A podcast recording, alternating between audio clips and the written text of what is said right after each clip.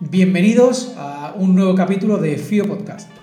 En esta ocasión hablaremos sobre los ejercicios básicos, veremos de dónde viene esto, por qué esta nomenclatura y si está bien usado. Eh, hablaremos sobre las recomendaciones que se están dando en el sector a las personas para la vuelta a la actividad física tras el COVID-19 y hablaremos sobre algunas reflexiones que hemos visto en redes sociales, algunos comentarios, algunos posts que nos han hecho reflexionar y que me gustaría compartir con todos vosotros. Lo primero, y es el tema principal del día, eh, son los ejercicios básicos. ¿De dónde viene esta conceptualización? Bueno, esto viene del Big Three, que eran eh, los tres ejercicios fundamentales que se usaban en el gimnasio, en el entrenamiento, en América, hace ya pues, 20 o 30 años o 40 años. Este Big Three lo componían el Power Clean, el press banca y la sentadilla. En este caso, la sentadilla con la, con la barra alta, ¿no? la que se usa en alterofilia, por ejemplo. Estos tres ejercicios eh, cogieron mucha popularidad porque trabajaban todos los aspectos casi fundamentales. Había tracciones en el Power Clean, y había empuje con el press banca y además estaba pues, el principal patrón de triple extensión, que es la sentadilla. Y se hicieron muy famosos porque se usaba en NFL, se usaba en NBA, como que que eran los, se hicieron los ejercicios más importantes, donde más carga se movía y bueno, eh, la gente estaba muy contenta con ellos y se estudiaron mucho. De ahí, esos tres ejercicios derivaron al Big Three de powerlifting, en el que se cambió el power clean por el peso muerto, por el deadlift. Eh, ¿Por qué se cambió este ejercicio? Pues principalmente porque se podía levantar más carga y era menos difícil es verdad que al principio en, en el powerlifting también estaba el press vertical, el overhead press, press militar de toda la vida, pero se cambió porque si vais un poco a Google y veis fotos antiguas, veis el arcamiento lumbar que tenían bueno, para conseguir ese, esas cargas tan altas y entonces transformaban casi un press vertical en un press banca inclinado, por llamarlo así y vieron que no era del todo seguro. Entonces, bueno, pues eliminaron este, este ejercicio y se quedó en, los tres ejercicios que están hoy en día. Después otros autores, como McGill, usó este Big Three para poner sus ejercicios de core, que todos conocéis, pues el dead back, la, la plancha ¿no? y el bear dog, son el pointer, los tres ejercicios eh, que usaba McGill como básicos para trabajar la musculatura del core. De ahí viene el Big Three. Y bueno, a esos ejercicios se le llamaron, se empezaron a llamar como los ejercicios básicos. A este se le unió uno más, eh, que eran las tracciones, y bueno, se mete ahí un poco la dominada o el remo. Ya depende de cada, de cada autor. Estos ejercicios básicos o ese Big Three eh, ha evolucionado y entonces se empieza a hablar un poco de la teoría del entrenamiento en base a vectores. Y bueno, pues se habla de vectores anteriores, verticales, eh, anteroposteriores, posteriores, rotacionales, intentando meter a los tres planos de movimiento, porque el Big Three realmente solo trabajaba el plano frontal.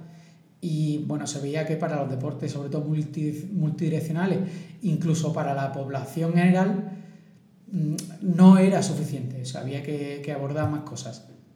Entonces, eh, pues se empezaron a trabajar, como digo, por vectores y se dividió el cuerpo en tres partes, por decirlo de alguna manera. los miembros inferiores, los miembros superiores y el tronco. Entonces los miembros inferiores eh, se dividió en empuje y tracción, aunque no está muy claro porque todo es una triple extensión. Entonces los empujes se hablaba de la sentadilla y se hablaba más recientemente del hip thrust y en las tracciones pues estaba el peso muerto como ejercicio más básico. En los miembros superiores los empujes se derivaron en dos vectores, un vector más horizontal y un vector más vertical. Entonces pues tenemos el press banca y el press militar o el overhead press. Y en tracciones igual, eh, la tracción vertical pues correspondería a la dominada y la tracción horizontal pues a los remos, ¿no? o al remo invertido o al remo que os dé la gana. Por un lado estaban esos ejercicios de miembro inferior y superiores. Y por otro lado estaban los ejercicios de core, que pasamos durante un tiempo sobre los abdominales de toda la vida, los crunches, a los movimientos de antimovimiento, lo cual no tiene mucho sentido, porque no existe el antimovimiento.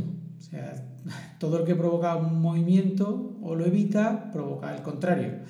Entonces realmente podríamos decir que es antimomento, antimomento flexor, extensor, flexor lateral o rotacional. Entonces eran ejercicios isométricos que buscaban activar la musculatura eh, que se oponía al movimiento que quería provocar una carga externa. Pues, por ejemplo, eh, la sentadilla eh, podíamos considerarla como un antimomento flexor porque la barra quiere llevar tu columna a flexión y la plancha pues un anti-extensor pues porque cuando haces la plancha tu tendencia es extenderte y tienes que controlar esa extensión y en fin pues lo que ya sabéis ¿no? sobre los anti.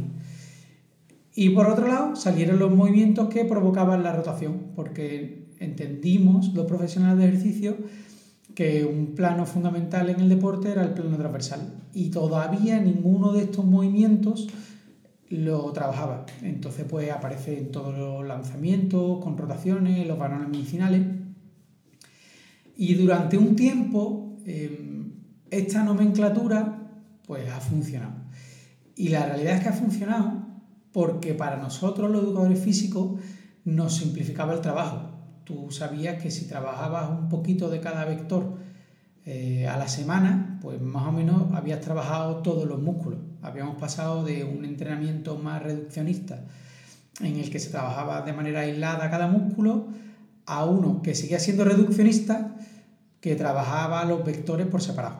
Todavía los movimientos globales estaban, estaban dentro de un solo plano.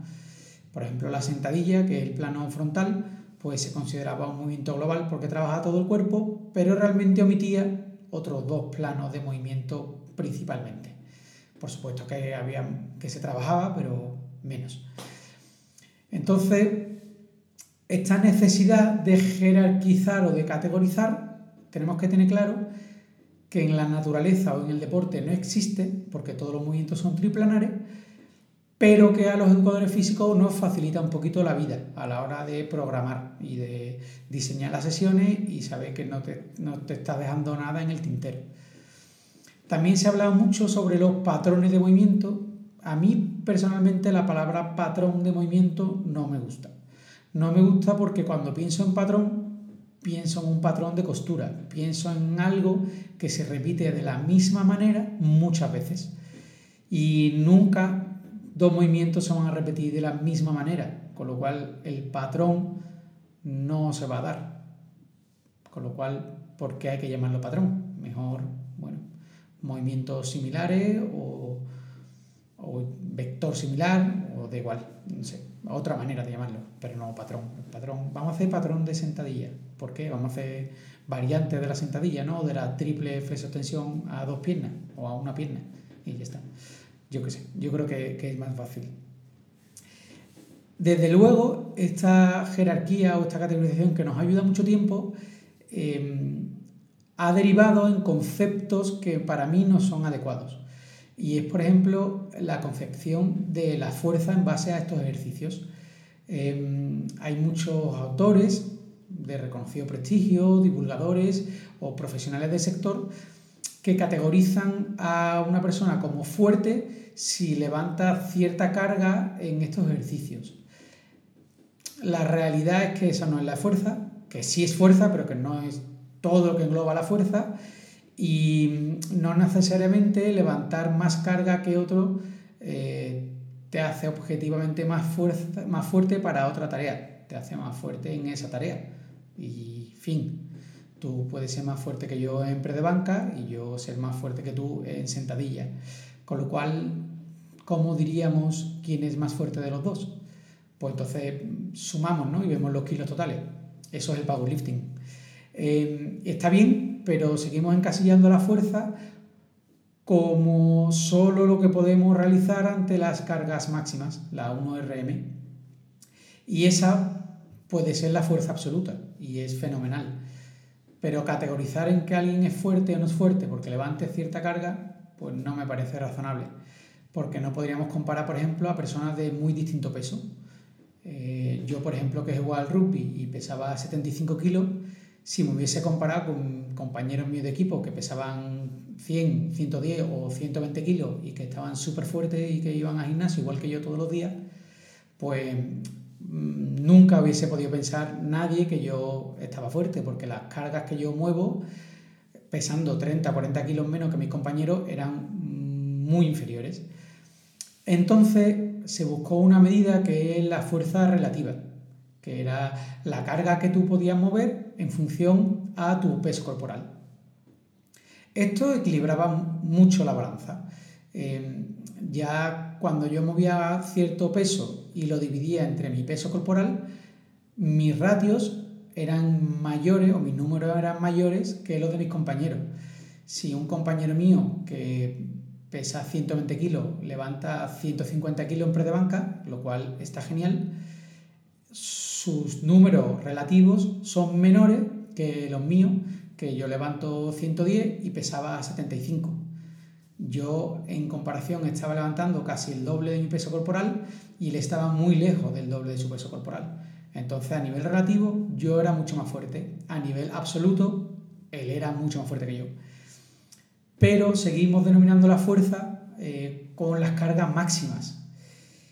Y esto para ciertas competiciones está muy bien, pero la realidad es que no hay necesidad de levantar cargas máximas y voy más allá. Eh, no hay necesidad incluso ni de conocer tu carga máxima. Realmente esto no es relevante para la gran mayoría de deportes o de personas de, que no deportistas para deportes de alterofilia o de powerlifting sí que es muy interesante, para otro tipo de deportes no es interesante. No sirve para nada realmente, solamente para tener una comparativa. Pero si tú, por ejemplo, yo que levantaba 110 kilos, nunca hubiese llegado a intentar los 110 kilos y me hubiese quedado en 80 o 90, pero cada vez muevo los 80 o los 90 kilos a más velocidad, pues cada vez estoy más fuerte y estoy trabajando con cargas altas porque las velocidades que se sacan en esos movimientos pues son no son muy rápidas, pues serían pues no lo sé, 0,6 o 0,7 metros por segundo, es decir, no es una alta velocidad, pero eh, yo podría pensar que bueno, que es un movimiento que hago relativamente rápido. Si veo que esa misma carga cada vez la muevo más rápido, pues puedo incrementar un poco la carga, pero seguir trabajando a esas velocidades. No necesito hacer movimientos con cargas que me lleven a velocidades menores, es decir, coger tanta carga. No era necesario. Y pongo mi ejemplo porque vengo del rugby, ¿eh? que el rugby es un deporte con unas necesidades de fuerza mucho mayores que otros muchos deportes, porque hay mucho contacto físico y porque la manera de, de intentar quitarle la pelota al contrario muchas veces pasa por tener que detenerlo y os prometo que el contrario no quiere detenerse. O sea que va a ir muy rápido y va a usar mucha maniobra para intentar no ser derribado. Entonces se producen choques de, mucha fuerza y hay que estar fuerte y hay que levantar carga y hay que poder soportar la carga. Y sí que es verdad que cuando trabajas con carga alta tiene cierto efecto protector, pero protector si después te enfrentas a esa carga. Si no, si no, no. Si no, no te va a proteger de nada porque no te enfrentas a ello. Entonces, eh, no es necesario. Entonces ya hemos hablado de varias cosas. Por un lado, cómo se entiende la fuerza en ciertos sectores y si es necesario o no entender la fuerza así. Y la realidad es que no. No es necesario saber tu carga máxima y tampoco tu fuerza relativa, sino que cada vez que entrenes, las cargas que muevas según tus necesidades de fuerza, que serán las demandas pues, de tu deporte o de tu día a día, cada vez las muevas más rápido.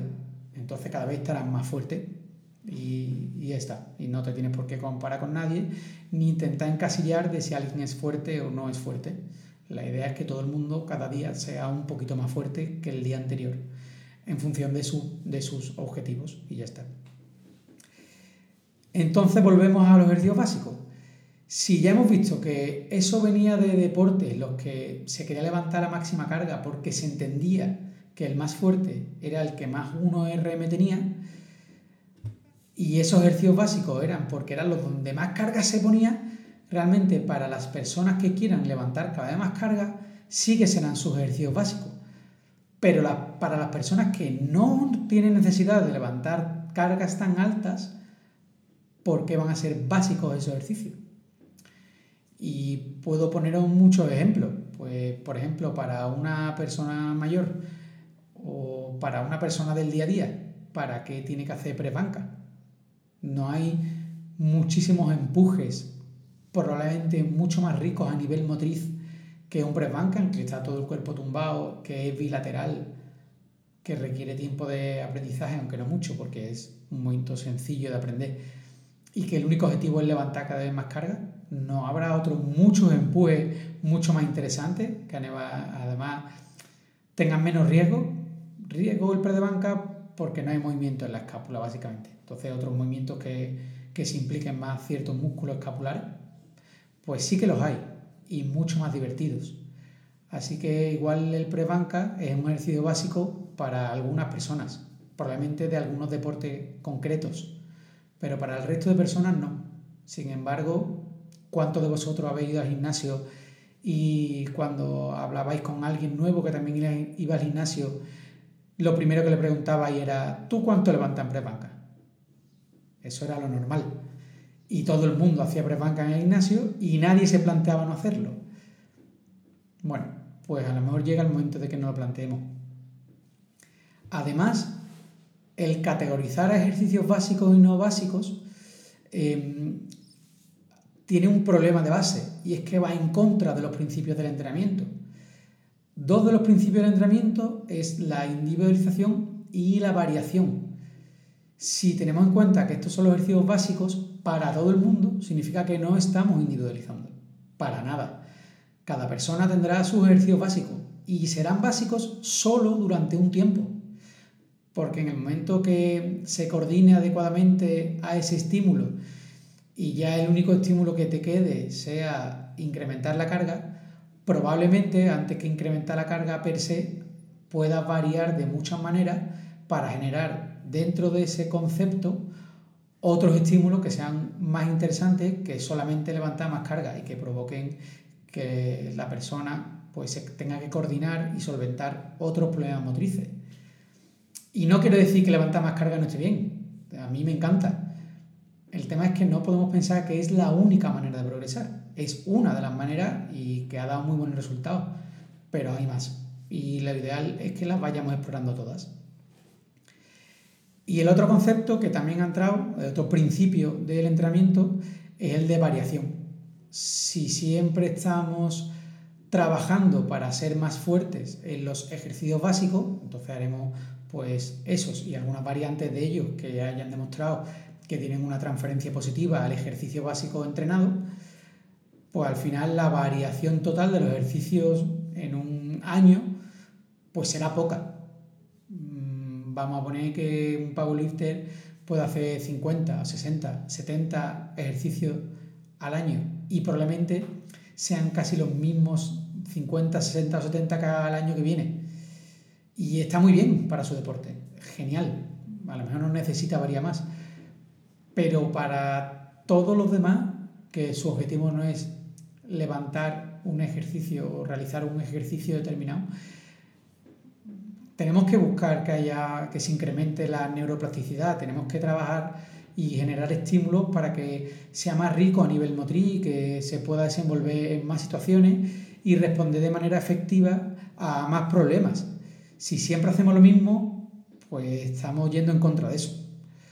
Así que para mí no existen los ejercicios básicos, sino existen ejercicios más adecuados para la persona hoy y mañana será otro. Y no pasa nada. El segundo de los temas de los que hoy me gustaría hablar es sobre el comportamiento que se está teniendo en mucha parte de nuestro sector, de la educación física o incluso de la fisioterapia, y los mensajes que se dan a la gente que, que, está esperando salir del COVID o que ya estamos bueno, saliendo del COVID y que va a salir a correr o a montar bicicleta. Y veo a muchos compañeros poniendo mensajes del rollo, cuidado, que vas a salir a correr, mm, cuidado con la rodilla o cuidado con la bicicleta, incluso eh, grabando en vídeo a gente corriendo, gente en bicicleta y, poniendo GIF sobre dinero y cosas así, como diciendo, uff, eh, en cuanto esto pase un poquito, voy a tener la clínica llena o mm, no saben lo que están haciendo. En serio. ¿Pensáis que porque la gente que lleva un mes o 50 días en su casa le apetezca salir a correr un cuarto de hora o 20 minutos, se va a lesionar? ¿Alguien de verdad de los que dicen esos mensajes lo ha pensado? Por supuesto que alguien se puede torcer un tobillo o alguien se puede lesionar, pero ¿realmente creéis que va a ser un porcentaje de personas grandes los que se lesionen por salir a correr un ratito? Si es que el cuerpo humano está preparado para eso. Y ya los que hablamos sobre la bicicleta, la bicicleta, mm, las personas saben regularse. Si se cansan en la bicicleta, pues se paran. Y ya está. Porque esos mensajes de que buscan meter miedo. Sinceramente, a mí no me gusta y además no me representa. Yo no tengo que meterle miedo a nadie. Porque hay esa necesidad de reafirmarnos o de, como decir, que aquí estamos nosotros y que, y que no vayas a salir a correr. O sea, ponte en forma para salir a correr. ¿Qué dices? ¿Cómo que ponte en forma para salir a correr? Entrena y haz fuerza si tu objetivo es hacer una maratón o presentarte a una prueba. ¿Por qué me tengo que poner en forma para salir a correr 15 minutos o 20 minutos? Mm, correr me va a poner en forma. Por supuesto que es más interesante si haces un entrenamiento de fuerza accesorio, si te preparas, pues mucho mejor. Pero no todo el mundo que sale a correr tiene fascitis plantar. De hecho, una minoría de gente que corre tiene fascitis plantar. Y el que la tiene, pues mala suerte. Pues, pues se la quitaremos o le ayudaremos a quitársela. Pero no hay que meterle miedo a nadie. Eh, la herramienta nuestra no debe ser meter miedo. Tiene que ser educar, tiene que ser aconsejar. Pero por si le corre 20 minutos, ¿cuál es el problema? De hecho, tendríamos que animar a la gente a que saliese a correr, a salirse a montar en bicicleta y se moviera. Aunque algunos tengan miedo de que entonces van a perder su trabajo, porque si la gente está en forma, ¿para qué están? Y me da pena que alguien pueda pensar eso. Espero que no. Tenemos un papel fundamental en la sociedad. Pero que la gente corra 20 minutos o 30 minutos mm, no va en nuestro perjuicio. Igual que tampoco va en perjuicio del médico. Claro que no. ¿Vosotros imaginaos que un nutricionista a alguien que lleva un mes o 50 días en, esta, en este coronavirus comiendo hamburguesa, pizza y cerveza y Coca-Cola, acaba el coronavirus y dice, pues ahora voy a comer súper sano. Nada más que voy a comer eh, verdura, cosa a la plancha, solo beber agua. ¿Os imagináis que un nutricionista le dijese, no, no, no, no, no, no, tú sigue comiendo igual. Ya te digo yo cómo tienes que comer sano y además lo vamos a hacer progresivamente. O sea, en vez de comer siete pizzas a la semana, vamos a empezar a comer solamente cuatro. ¿De verdad os creéis que alguien, que algún buen nutricionista le va a recomendar a alguien que no coma verdura simplemente porque se adapte? Otra cosa es que recomendemos que cuando sea el primer día en los que se puede hacer, por ejemplo, deporte de equipo, le digamos a la gente, ah, que ya se puede, pues ir todos a jugar al fútbol o al rugby y hacer un partido oficial y a muerte. Hombre, pues a lo mejor no es interesante, sería interesante entrenar para eso, para una competición. Pero chicos, que la gente está saliendo a correr un rato, que están trotando, que no pasa nada. Hay que quitarle importancia a esto. Creo que nuestros mensajes eh, deberían ir enfocados a educar a la población. Por ejemplo, todos los que estéis pensando en correr, os voy a dar unas pautas sobre cómo calentar bien y prepararos para que después podáis correr sin problemas. O empezar a educar a la gente sobre los conceptos de volumen e intensidad. O, no lo sé, por ejemplo, decir que está perfecto que salgan a correr, pero ¿por qué no lo combinan con algo de entrenamiento de fuerza y enseñar algunos ejercicios sencillos que puedan hacer las personas en su casa, pues para trabajar la musculatura plantar, para, trabajar la musculatura de las piernas, no sé. Em, incluso decir que si alguien cuando sale a correr em, tiene dolor o molestias, pues que pueda acudir a los profesionales que estamos eh, trabajando con personas recuperándose de lesiones. Pues sí, pues ahí estamos nosotros para ayudar pero no para prohibir ni para asustar. Sinceramente, no creo que ese sea nuestro papel y no creo que debamos ir por ahí, porque la gente va a ver que estamos intentando meter miedo para nada, porque no va a pasar tanto. Algunos se lesionarán, pero serán muy pocos, seguramente muy poquitos. ¿Y por qué pensáis que tenemos esa necesidad de reafirmarnos? Bueno, pues ahí sí que hay tela donde cortar y, hay ciertos prejuicios en, nuestra profesión y, malos conceptos que se tienen. Por ejemplo, eh, si preguntamos a la sociedad sobre la educación física, pues la gente lo que piensa es en el cole, en los niños, incluso piensan en la gimnasia y en una asignatura María o sea, ir al patio y correr un rato y jugar con los amigos. Y eso es la educación física que, se entiende. Entonces, claro, creo que, eso sí sería un elemento que nosotros tenemos que, que diferenciar. Que la educación física ni es una María ni acaba en el cole, sino que es para toda la vida, igual que la educación sanitaria o si lo queremos ver de otro lado, pues la educación nutricional, aunque para mí es sanitaria. Por otro lado, sería la poca concepción que tienen otros profesionales, sobre todo mm, del ámbito de la salud, sobre los del chándal. Pues es muy fácil que haya médicos pues, que no sepa la labor que podemos hacer nosotros y los fisioterapeutas. Pues está en nosotros y poco a poco educando también al sector sanitario de todas las herramientas que tenemos para trabajar con personas con patología o personas que vienen de una lesión o de una operación.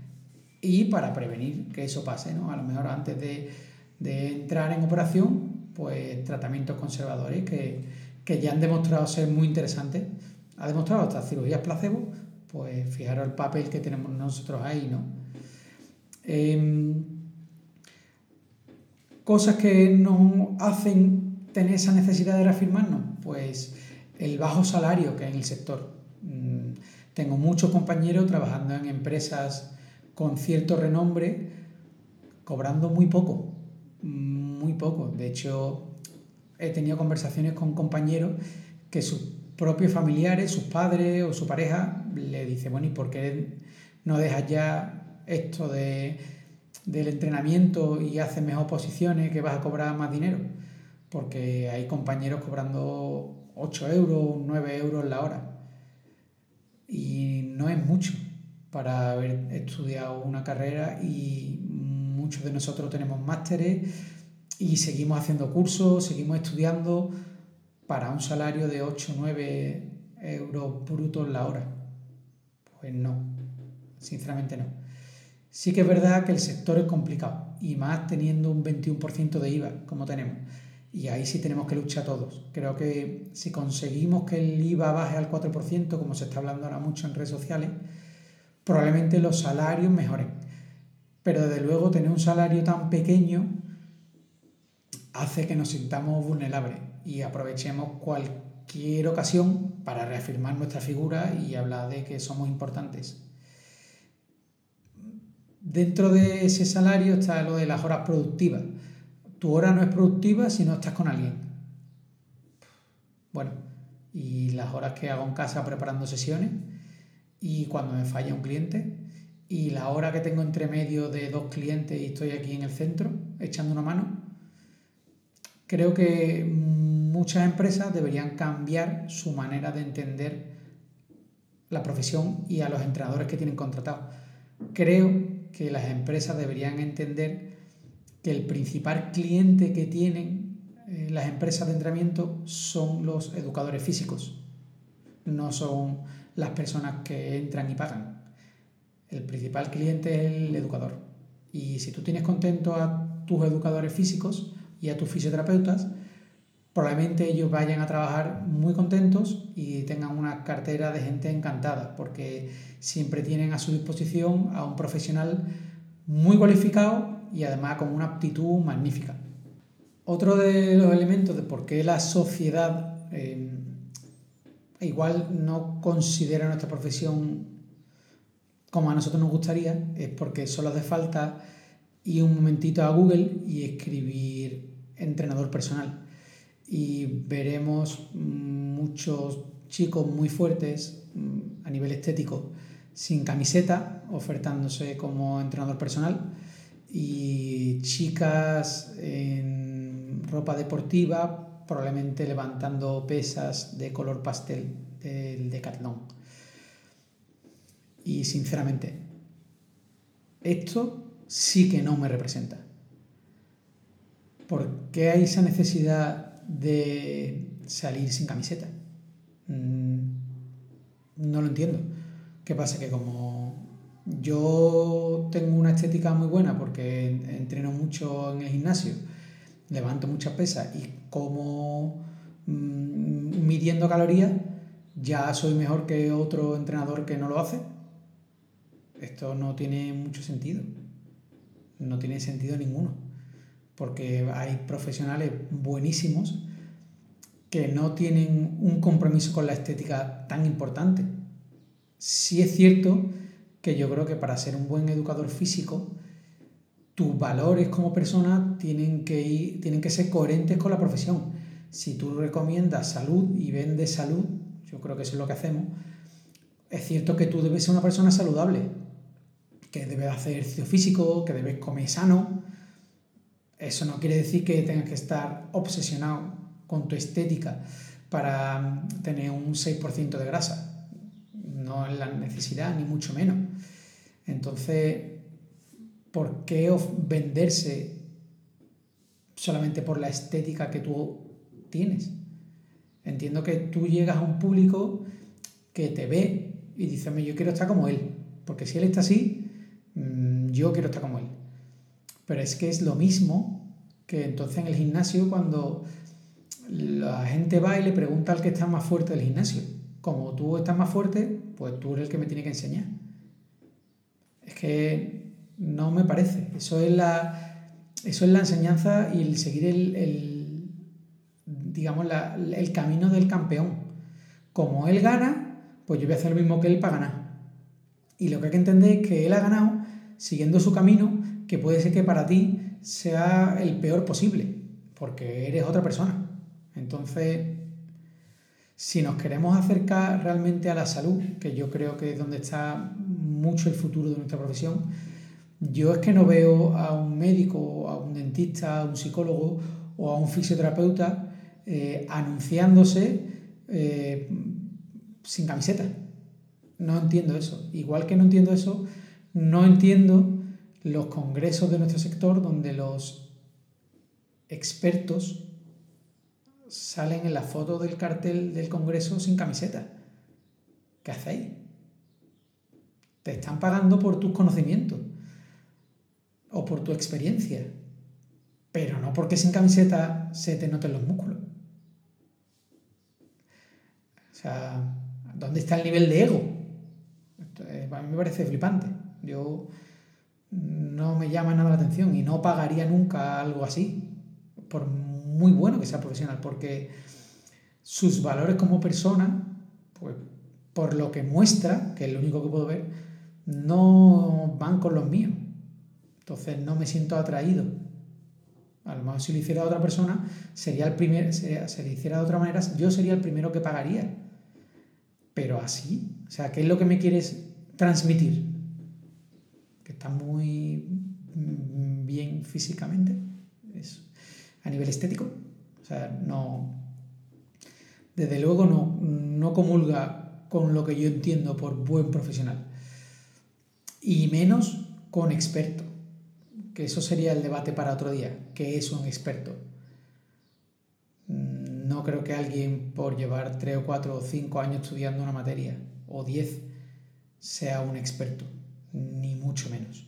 Puede tener muchos conocimientos de esa materia, por supuesto, sabrá muchísimo, seguro, y estoy convencido que yo podré aprender muchísimo de esa persona, pero no será un experto, por lo menos para mí no es un experto. Mm, la palabra experto para mí va mucho más allá que el estudiar mucho sobre un tema, creo que hay mucho más.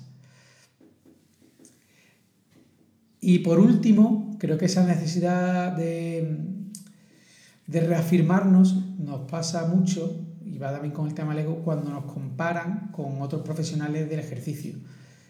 Mm, he escuchado comentarios despectivos cuando a algún compañero que hace entrenamiento, que hace eh, educación física individualizada o hace entrenamiento personal, eh, le dicen que si trabaja de monitor. Y he visto una cara como, no, no, no, monitor no, monitor no. Monitor es el que trabaja en el gimnasio y lo devalúa. ¿Por qué esa necesidad de, de quitarle valor al trabajo de un compañero? Yo me parece muy mal. ¿eh? Y además tengo un caso en el que lo voy a compartir con vosotros y espero haceros reflexionar. Eh, hay un compañero nuestro en el sector que es Walter Suárez, que mm, él sobre todo da cursos de fisiología y además lo considero una mente brillante en ese campo y ha habido estudiantes de hace muchos años. Eh, lo tiene su página en Facebook en lo que podéis encontrar, sube post casi a diario y yo os recomiendo que lo sigáis porque es una fuente de conocimiento sobre fisiología brutal. Sabe mucho de otros temas, pero sobre fisiología bueno, a mí me cuesta mucho trabajo eh, sentarme con Walter a charlar sobre fisiología y no pedirle que se pare y me explique bien los conceptos, porque va mucho más rápido que yo en, en esa temática. Diga, sus conocimientos son mucho más profundos de los míos ahora mismo. Y yo he estudiado fisiología, pero no en comparación a él. Y él, eh, los casos él lleva entrenamientos personales y los casos que lleva pues son casos muy complejos, muy complicados. Entonces hablando con él me decía, dice Carlos, yo quiero trabajar de monitor de sala. Y entonces yo le preguntaba, ¿por qué? Si tú puedes llevar a gente con necesidades especiales brutal, lleva casos complicadísimos, ¿por qué quieres trabajar en la sala común? ¿no? Y me decía, dice, porque necesito relax y no llevarme tanto trabajo a casa. Necesito eh, desempeñar mi función y ayudar a todo el mundo que pueda en vez de ayudar solamente a una persona. Y yo lo pensé y dije, pues me parece muy bien. ¿Por qué no? Si no quieres estar en casa eh, planificando a, una persona eh, todos los componentes, que además tiene multipatologías, está multimedicada y está en una situación muy crítica, no quieres esa responsabilidad o en este momento de tu vida quieres emplear el tiempo en tu casa en estudiar otras cosas o en hacer deporte o en lo que tú quieras, ¿por qué no cambiar y en vez de atender a una sola persona, pues atender a 200 o 300 personas que pueda ver en la sala a la vez en cualquier gimnasio grandote, ¿no? Y probablemente si Walter hiciera eso, sería uno de los mejores monitores de sala del mundo. Porque es que no habría una persona que saliese con una duda del gimnasio, eh, tendría a todo el mundo motivado y entrenando em, perfectamente, todo el mundo incrementaría sus conocimientos sobre eh, su capacidad física y cómo entrenar y cómo alimentarse él seguiría siendo un magnífico profesional. Entonces, no entiendo los, compañeros de profesión que devalúan a otros profesionales del ejercicio físico porque no han estudiado lo mismo que él o porque no han estudiado la carrera. Son competencias distintas y ya está. pero puede haber un TAFAD que sepa infinitamente más que un CAD, aunque sus competencias sean otras. Y, y ya está. No hay que devaluar a nadie ni, ni compararse con nadie. Entonces creo que la manera de dignificar nuestra profesión va más por educar a la población y dar mensajes más coherentes y sobre todo cuando tengamos a personas a las que podamos ayudar a ser lo más profesionales posible y poco a poco eh, seguirá siendo nuestra profesión cada vez más reconocida y más valorada. Y sinceramente creo que estamos en ese camino. Lo que me gustaría es que no nos desviásemos y siguiésemos saliendo sin camiseta para anunciar lo bueno que somos. No creo que esa sea nuestra campaña. Igual que tampoco decir a la gente que no salga a correr 10 minutos después del COVID. Ese tampoco. Eh, la última parte eh, siempre hace una pequeña revisión de las redes sociales. Y aunque ya habéis dicho algo, que era lo de los congresos estos, pues hay tres cosas que, que sí quería comentar. La primera eh, es el juego que ha empezado para mí.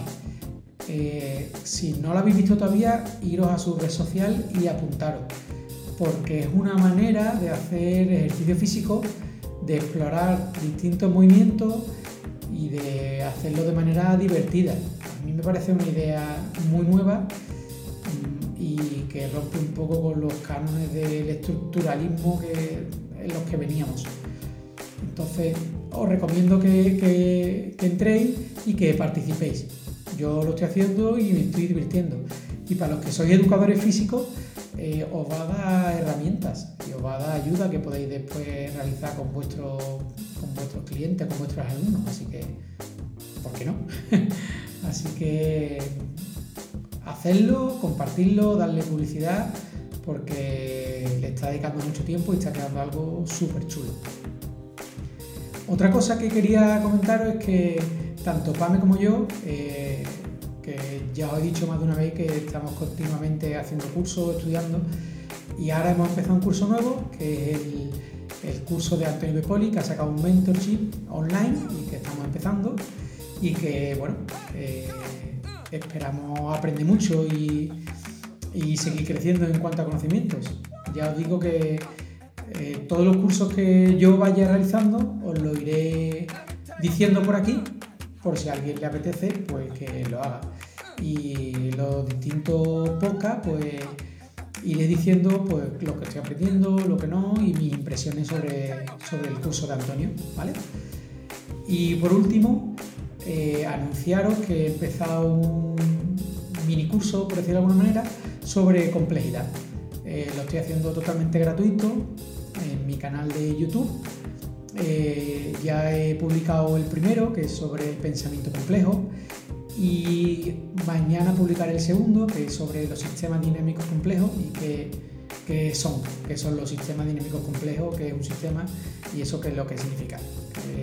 se habla mucho, pero hay dudas. Entonces, mi idea, me hace mucha ilusión, es ayudar a los profesionales del ejercicio físico o de otras disciplinas a entender un poco mejor la ciencia de la complejidad, qué, términos usan, cuáles son los conceptos, porque ahora está muy en auge hablar sobre eso, pero si mejoramos nuestro entendimiento sobre la ciencia de complejidad, pues cada vez hablaremos con más propiedad y no cometeremos muchos errores que se están cometiendo a la hora de hablar sobre la misma.